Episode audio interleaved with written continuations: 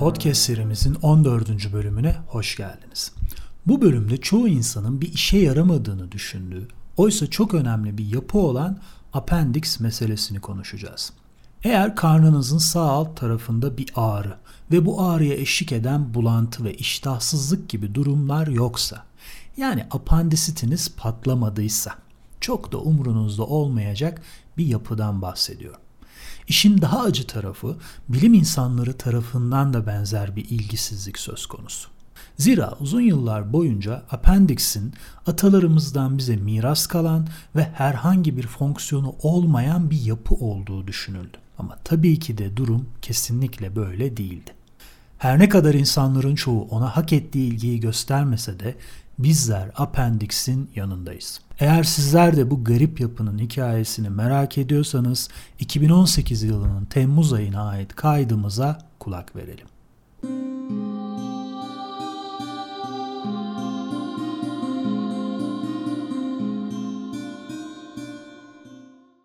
Hayat çok acımasızdır ve bazen kendinizi appendix gibi hissetmenize neden olur. Normalde önemli biri olmanıza rağmen hani insanlar bir işe yaramadığınızı düşünür durur ya. İşte appendix'in kaderi tam da böyle. Bazılarımız ona apandis der. Aslına bakarsanız günlük dilimizde hem appendix hem de apandis kullanılır. Muhtemelen bu yapının adını duymayan da yoktur. Peki vücudumuzda çok daha havalı isimleri olan yapılar varken neden bu yapının adını hemen herkes bilir? Çünkü apandisit dediğimiz ve birçok kişinin korkulu rüyası olan bir durum söz konusu. Normalde yaklaşık 5 ila 10 santim uzunluğunda olan bu yapıda bazı durumlarda iltihaplanma görülebilir. Bu iltihaplanma sonucu kişide karnın sağ alt tarafında ağrı, bulantı ve iştahsızlık gibi durumlar gözlenebilir. Bu iltihaplanma ilerlediğinde halk arasında apandis patlaması denilen durum meydana gelir ve apendiks delinir.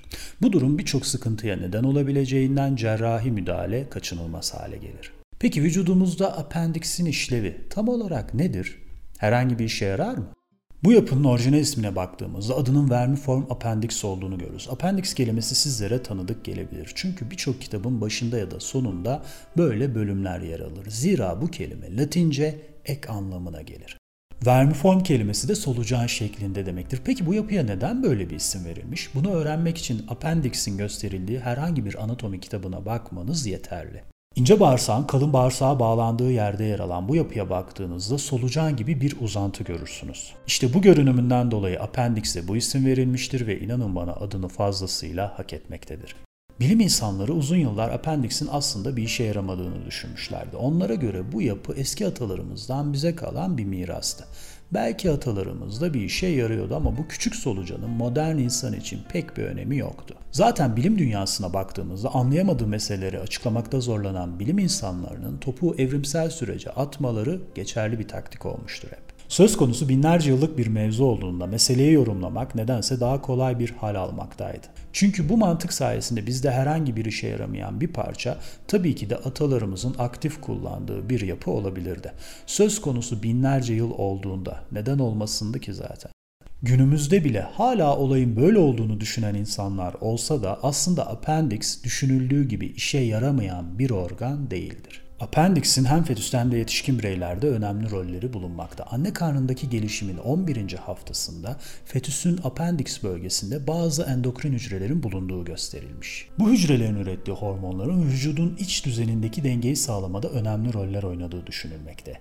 Ayrıca bu yapının lenf sistemi ile iyi bir ilişki içinde olduğunu gösteren çalışmalar da var. Örneğin appendixin B lenfositlerinin olgunlaşmasına katkıda bulunduğu gösterilmiş. B lenfositler virüs, bakteri ve toksinlere karşı antikor oluşturan bağışıklık sisteminin önemli elemanlarından biridir. Appendix ayrıca immünoglobulin A antikorlarının yapım sürecine de katkıda bulunmaktadır. Bu antikorlar mukozal bağışıklık için önemlidir.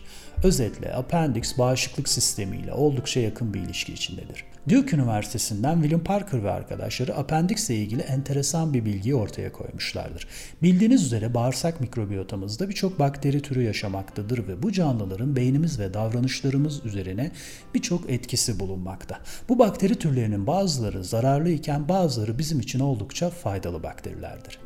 İşte Parker ve ekibine göre apendiksin bir önemi de mikrobiyotamızdaki faydalı bakteriler için sığınılacak bir bölge olmasıdır. Örneğin ishalde olduğu gibi bağırsaklarla ilgili bir sıkıntı olduğunda yararlı bakterilerin tehlike geçene kadar bu bölgeye sığındıkları düşünülmekte. Konuyla ilgili yapılmış olan bir başka çalışma ilginç bir sonucu daha bizimle paylaşır. Mesela şu bakteri türü karın ağrısı, ishal ve ateşe neden olan enfekte edici bir bakteri türüdür. Çalışma bu bakteriyle oluşan enfeksiyonun iyileştikten sonra tekrar ortaya çıkmasının apendikse alınmış kişilerde normal kişilere göre 4 kat daha fazla görüldüğünü öne sürmektedir. Bir başka istatistik bilgisine göre gelişmiş ülkelerde insanların yaklaşık %6'sında apandisit dediğimiz durum görülmesine rağmen fakir ülkelerde bu durumun görülme riski daha azdır. Sonuç olarak her ne kadar birçok insan bu küçük solucan görünümlü yapının bir işe yaramadığını düşünse de apendiksimiz işine gücüne bakmaya devam eder. İşte tam da bu yüzden çok havalı organların anlatılacak çok ilginç hikayeleri olmasına rağmen